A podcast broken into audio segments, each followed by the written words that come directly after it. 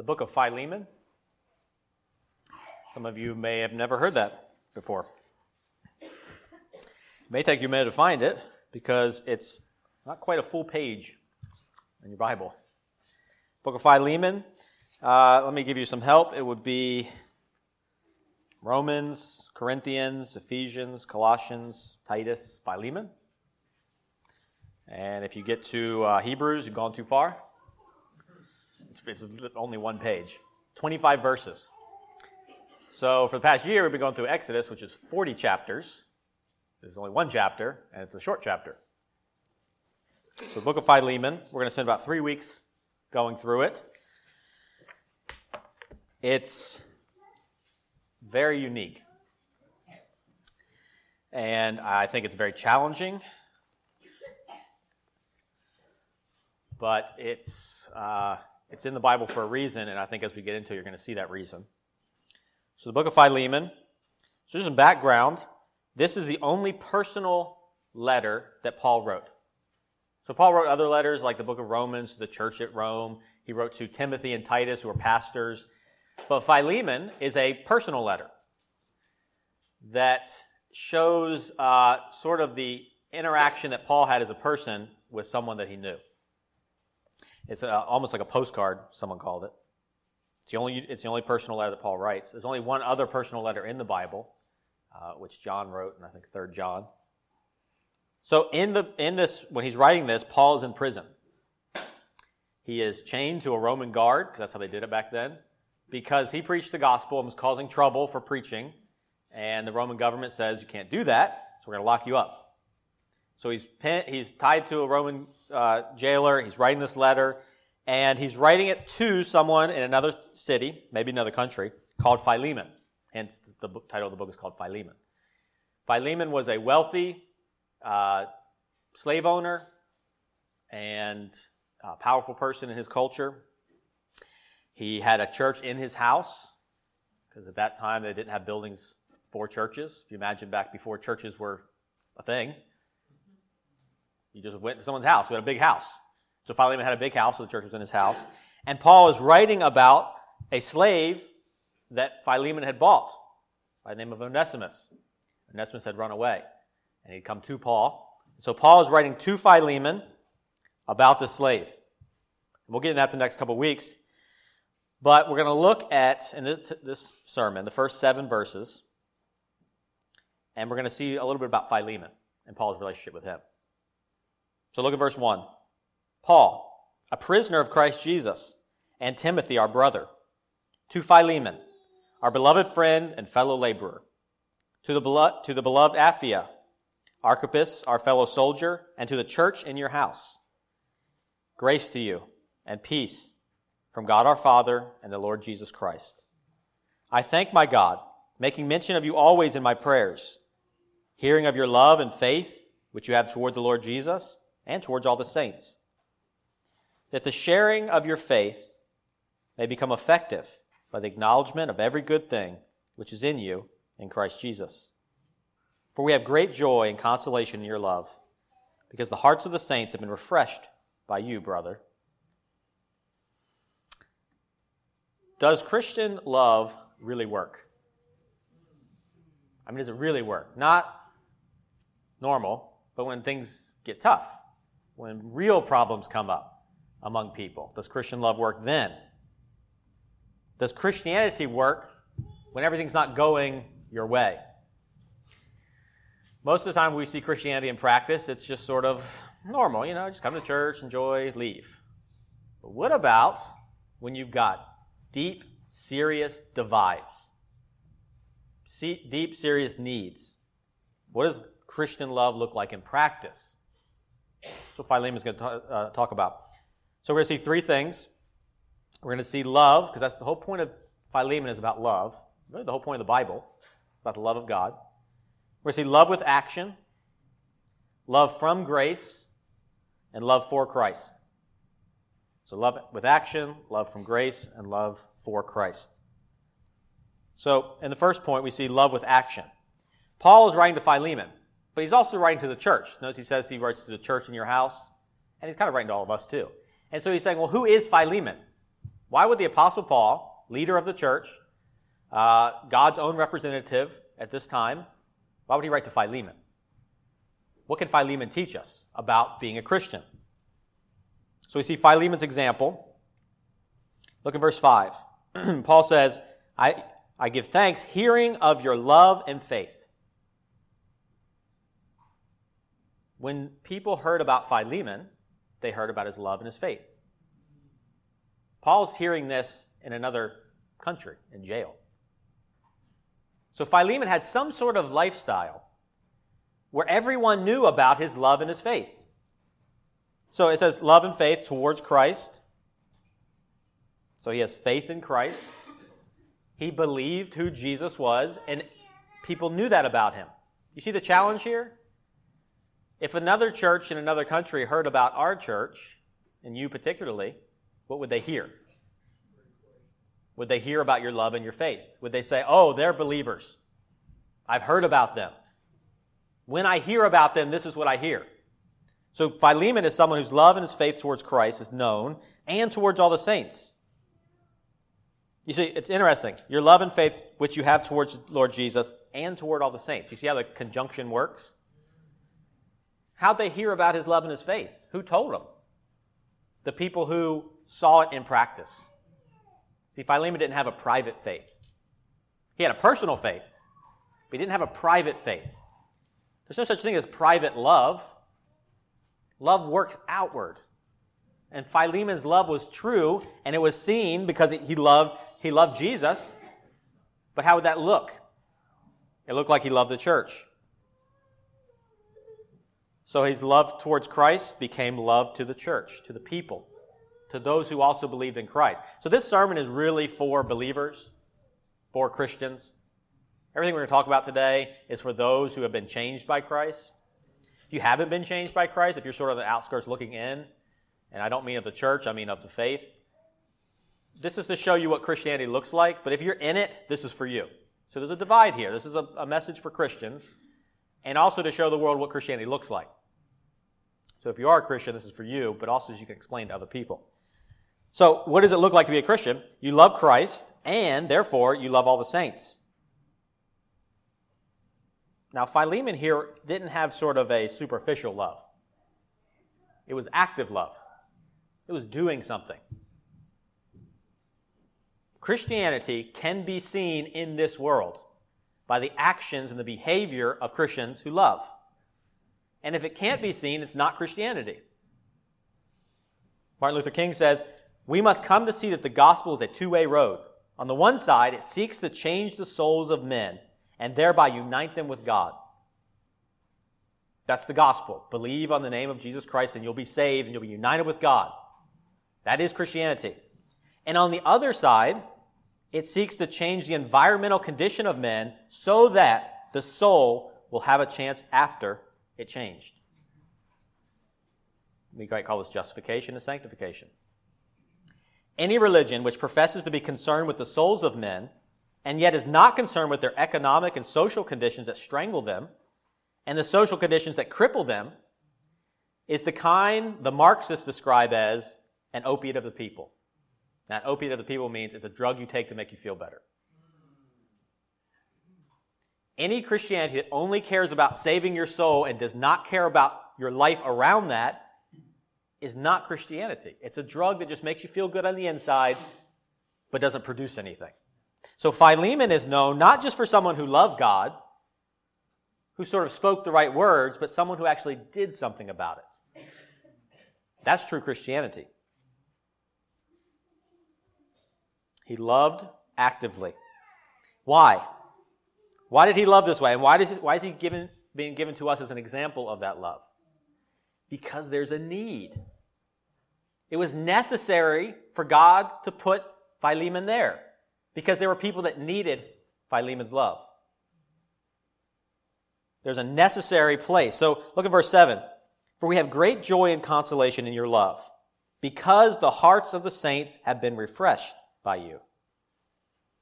Now, if they were refreshed, what happened before you got there? They were tired. They were weak. They were hungry. They were lonely. They were poor. They're despondent. There was a need. What filled the need? The love of Christ through a Christian. You see, the love is necessarily active because there are people who need to be loved, who need to be helped. A love that just speaks words and doesn't do anything ignores people. Richard Allen, who was born a slave, uh, his master uh, received the gospel and his heart was changed, and so he, he uh, freed him and gave him his, he let him buy his freedom. Richard Allen went to a church, uh, Methodist Episcopal Church in Philadelphia. So he's already had a hard life, right? Then the church says, because you're black, we don't really want you here. You got to sit in these separate seats. We don't really like you here. So eventually, Richard Allen and other freed slaves said, we can't worship here because you don't want us. So he leaves and starts what we call the African Methodist Episcopal Church. This is about 1790. And then he has his prayer recorded. Now, the background's because this man knows suffering, but it also means that he sees needs. And so he says, Whosoever loves desires the welfare and happiness of the beloved object. But thou, O dear Jesus, canst receive no addition from my imperfect services. What shall I do to express my affections towards thee? See, that's what Philemon. Philemon loved Jesus, but Jesus doesn't need anything from Philemon. So what's this active love look forward? So Richard Allen says, I will relieve the necessities of my poor brethren, who are members of thy body. For the he that loveth not his brother whom he has seen, how can he love God who he hath not seen? You see, when you love Jesus, you realize Jesus doesn't need your good works. So Jesus says, so that you can show your love, I'm going to put people in need in your life so you can show them love. There are people who have needs. And Christians, out of love, should leap to the chance to show the love of Christ to them in real practical ways, like Philemon did. See, Philemon sacrificed. How would you like to meet every week in your house for church? I mean, you see the mess these kids make, right? So when, when Philemon says, I want to help, the pastor said, Great, can we meet in your house? Every week. Everybody shows up at your house. You see, that's the kind of love that Philemon had. It wasn't like, well, I'll help. I'll show up, you know, and maybe do some things. He said, no, I'll just open my house up. He said, I will make it so uncomfortable so that other people can be reached. Now, at this time, if you were poor and you went to someone's house, who fed you? You didn't bring your food. The rich house owner fed you. So Philemon here is making sacrifices for love. And Paul says, people should know about this. People should be aware that the love of Christ produces, what does he call Philemon? To Philemon, our beloved friend and fellow laborer. Labor means sacrifice. Labor means work, giving up, striving. That's who Philemon was. And as a result, he refreshed the hearts. But there's something else going on here. So that's the love with action. But who is Philemon? Philemon is a slave owner. He lives in a patriarchal society where he represents his family, he owns them. And he's the example? The slave owner is the example for Christians? Wait a minute. The man who owns his wife and children and other people is now supposed to be a Christian model for all of us? Is that the kind of Christianity we want? You see how the Bible challenges us? So, what do we do about this fact that we can't overlook that Philemon is being praised here for his love while owning people? That's the whole point of this book, is that he owned Onesimus and Onesimus ran away. And Paul's telling Onesimus to go back to his slave condition, to his slave owner. So, it's one thing to love people in need who need money or food or place to live. But you see, the Bible doesn't stop there, does it? It says you need to love the slave owner. You need to love the oppressor. You need to love the one who's got their boot on your neck. Whoa. Wait a minute. I love the poor. But that's it. See, the Bible's love does not let you get out because you don't like someone or even because someone is doing the wrong thing. See, you don't just need love with action, you need love from grace. So let's look at Paul's example here. Where is Paul right now? He's in prison. He knows what oppression feels like. He's not just sort of sitting back on his southern Spain estate writing this nice letter. He's chained to another person for years. He's being oppressed and eventually killed by the Roman government. So when Paul writes, he's writing to an oppressor from an oppressed position. Well, that's different, isn't it? I want to hear what Paul has to say about love. Paul says, Philemon, you're our beloved friend. Why did Paul love Philemon? Because Philemon was a Christian. That's it. Because otherwise, there's plenty of reasons not to love Philemon. You see, Paul is friends with Philemon's slave. And when you make friends with someone's slave and you identify with them, it's really hard to love their slave owner. So, how does Paul do it? Paul recognizes that there's a bond between Christians that transcends evil. It transcends the evil that the people do. D.A. Carson says, ideally, the church itself is not made up of natural friends. It is made up of natural enemies. What binds us together is not common education, common race, common income levels, common politics, common nationality, common accents, common jobs, or anything of the sort. Christians come together not because they form a natural location, but because they have been saved by Jesus Christ Amen. and owe Him the common allegiance.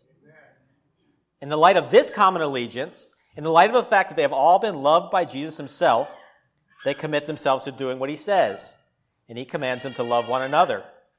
In this light, they are a band of natural enemies who love one another for Jesus' sake. Do you want unity among people without forcing them into the same box? There has to be something underneath all the different cultures, all the different religions, all the di- something has to be binding everyone together. And it can't be one culture or another. It can't be one economic status or another. It has to be something that transcends all of them. We want a multicultural church. That means there has to be something bigger than culture. We want to love the slave owner. How? By something bigger than their evil acts. That is Christ. See, the love of Christ changes us so that we can love all Christians. All of them. Even the ones who do the wrong thing. Because it's not their behavior that causes us to love them. It's God's behavior to us. God loves them, so we love them.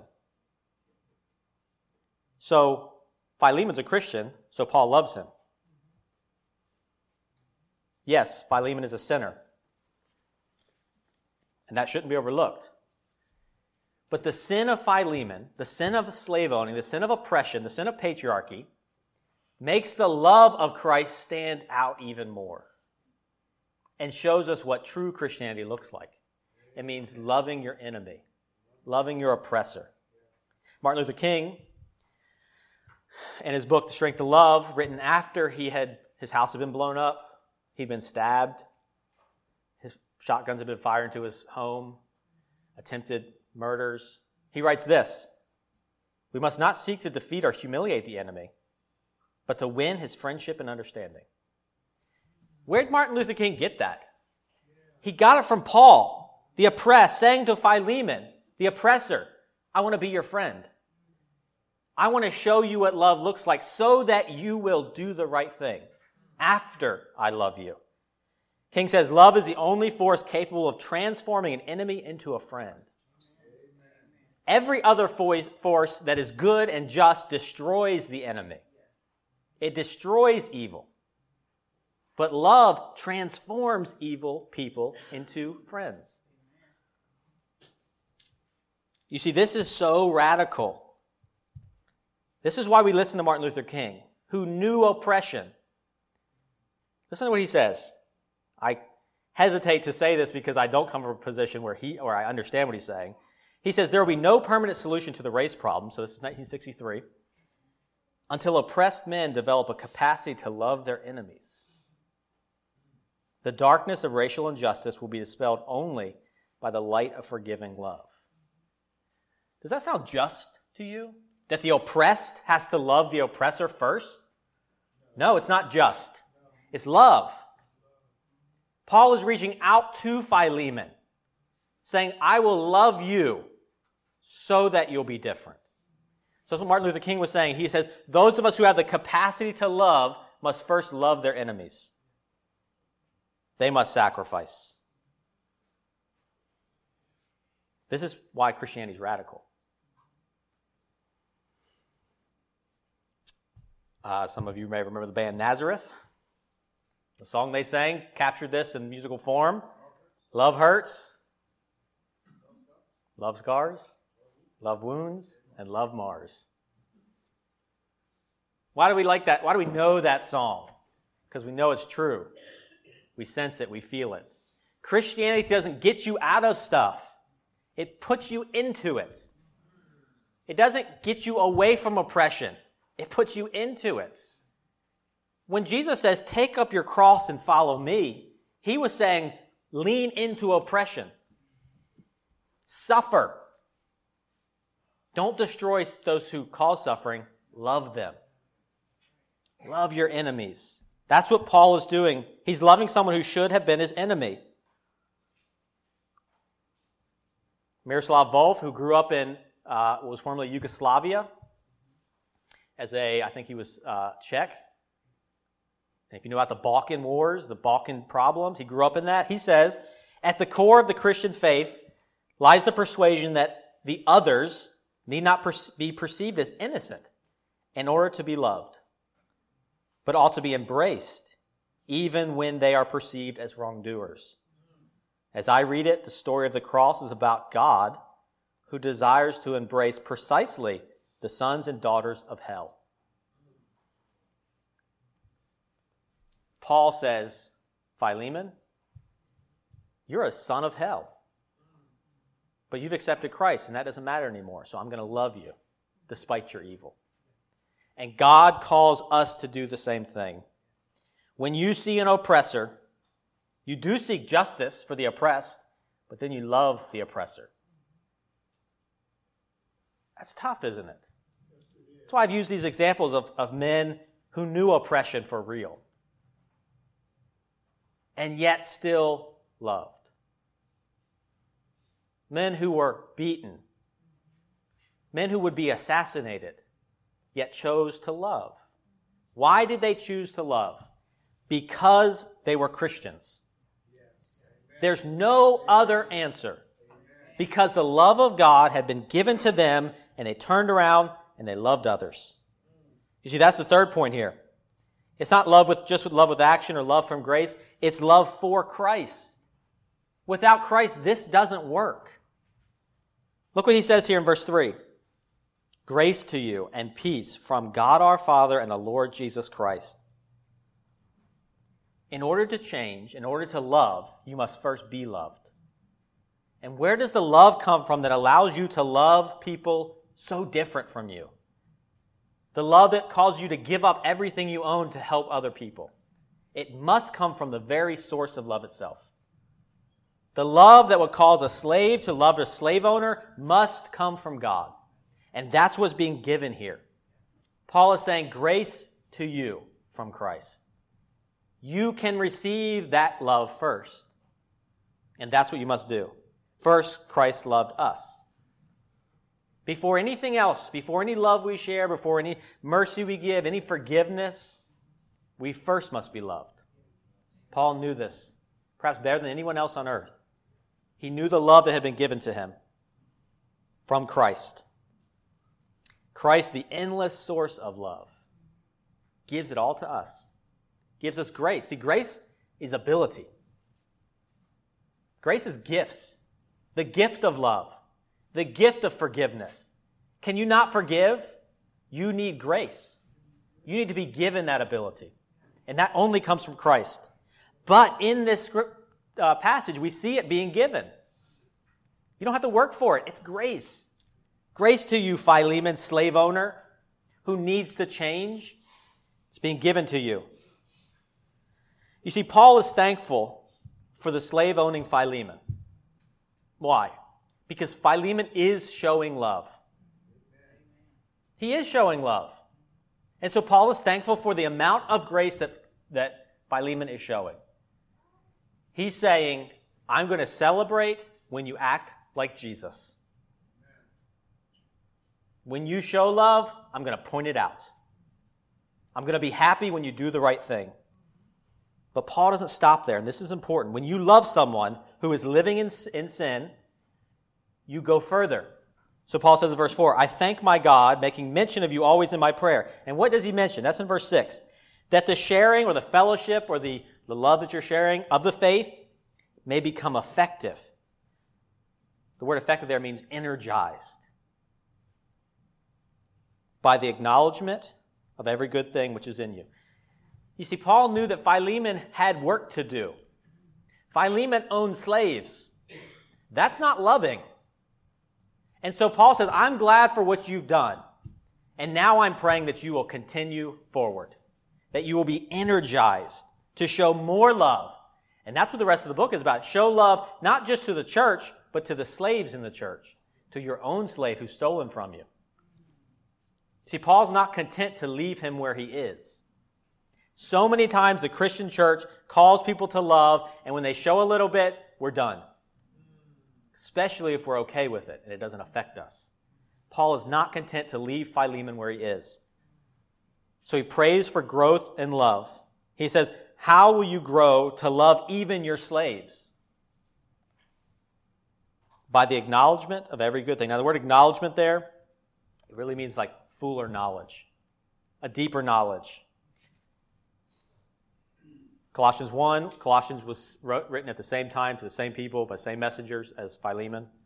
For this reason, we also, since the day we heard it, do not cease to pray for you and to ask that you may be filled with the knowledge, same word, of his will and all wisdom and spiritual understanding, that you may walk worthy of the Lord. You see, Philemon's slave owning was not walking worthy. How was Paul going to change that?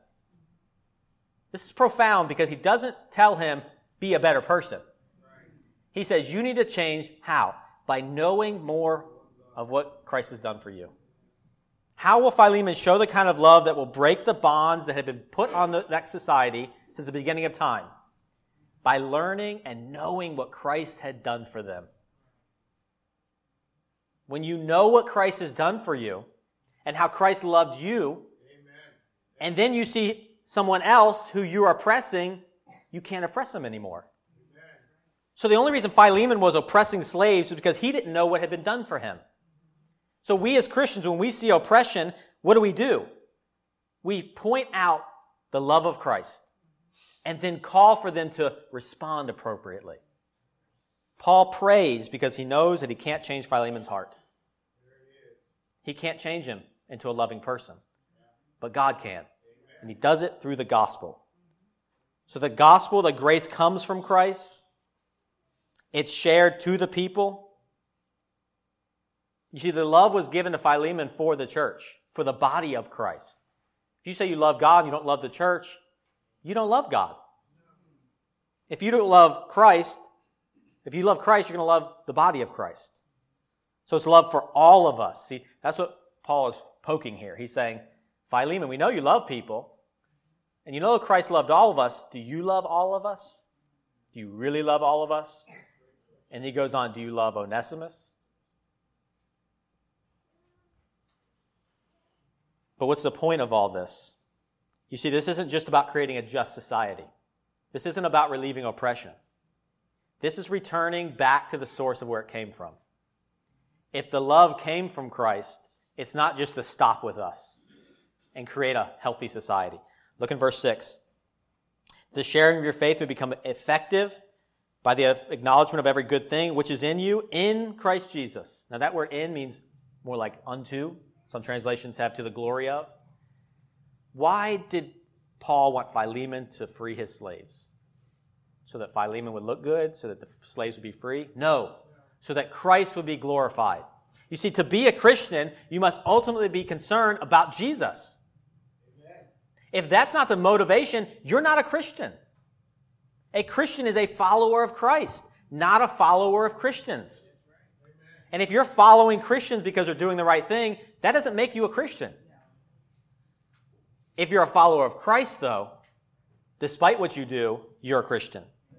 And so here Paul is telling Philemon, do the right thing because Jesus. Show love for Jesus. Jesus, the one who loved you. Now you can show love back to him. You can glorify him. And that right there doesn't make sense, but will change the world and has changed the world. That kind of love makes slaves love their slave owners. Now, Roman slavery was bad, but it reached new levels with American slavery. America created a new kind of slavery that had never been known before. Race based chattel slavery was a new kind. Slaves were humans in the Bible in the Roman times. But in America, they were not treated as they're dehumanized. Does Christianity work for that? I'll end with this. From 1816, a slave woman's prayer. O Lord, bless my master. When he calls upon thee to damn his soul, do not hear him, but hear me.